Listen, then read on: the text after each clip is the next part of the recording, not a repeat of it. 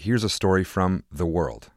In Brazil, awareness is growing of a humanitarian crisis on the country's northern border. Indigenous communities there are being ravaged by malnutrition and illness, also illegal mining, in particular wildcat gold mining, which increased 300% under Brazil's former president, Jair Bolsonaro. The new government of President Luiz Inácio Lula da Silva is pushing back. Reporter Michael Fox has a story.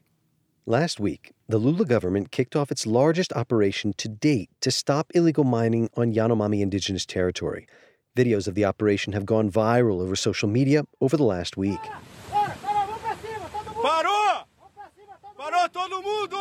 In this one, officers from Brazil's environmental protection agency IBAMA approach a boat of illegal miners trying to motor into the area. The officers wear bulletproof vests over tan and camouflage uniforms. Their guns are raised. Stop, they yell. Stop, turn around now. The officers pull alongside the boat. Get your hands on your heads, they yell. You're going to come with us. The miners comply without a word. There are eight of them in the boat, which is packed with bags and supplies.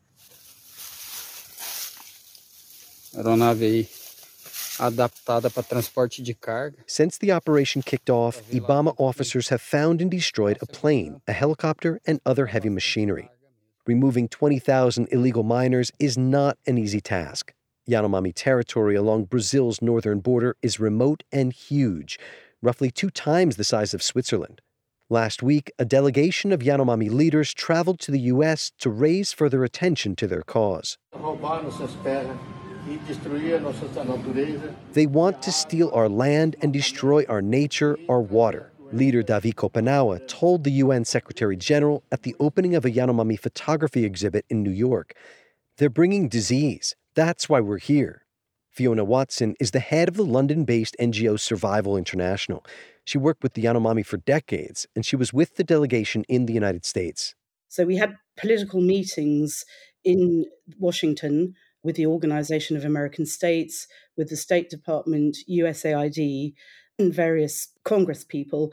And I think that was really important because Lula met with Biden on last Friday, and it really, I think, put the Yanomami crisis into the spotlight. O Fantástico entrou esta semana na terra indígena Yanomami, em Roraima, cenário de uma tragédia humanitária. The news reports and images of starving Yanomami children have shocked the world in recent weeks.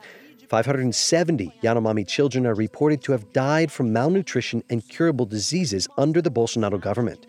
The communities are battling malaria, mercury poisoning from the wildcat gold mines, hunger, and constant threats from the miners, who are backed by criminal groups. President Lula visited the region in mid January where he promised to turn the tide.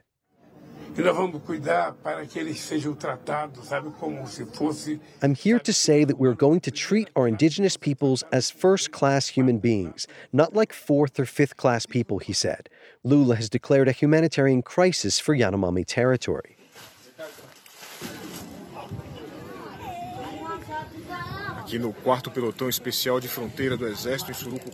In this video, Brazilian soldiers are delivering aid, food, and supplies to Yanomami communities. Yanomami leaders blame former President Bolsonaro for empowering illegal miners, gutting indigenous and environmental protection agencies, and ignoring their pleas for help. Junior Hekurari is the president of the Yanomami Health Council. Many teams came from Bolsonaro's government to see our reality, he told the Brazilian news outlet Brasil de Fato. I took them around and showed them firsthand, but unfortunately, they just turned their backs or closed their ears, he said. Brazil's Supreme Court has called for an investigation into allegations of genocide by the Bolsonaro government against the Yanomami people.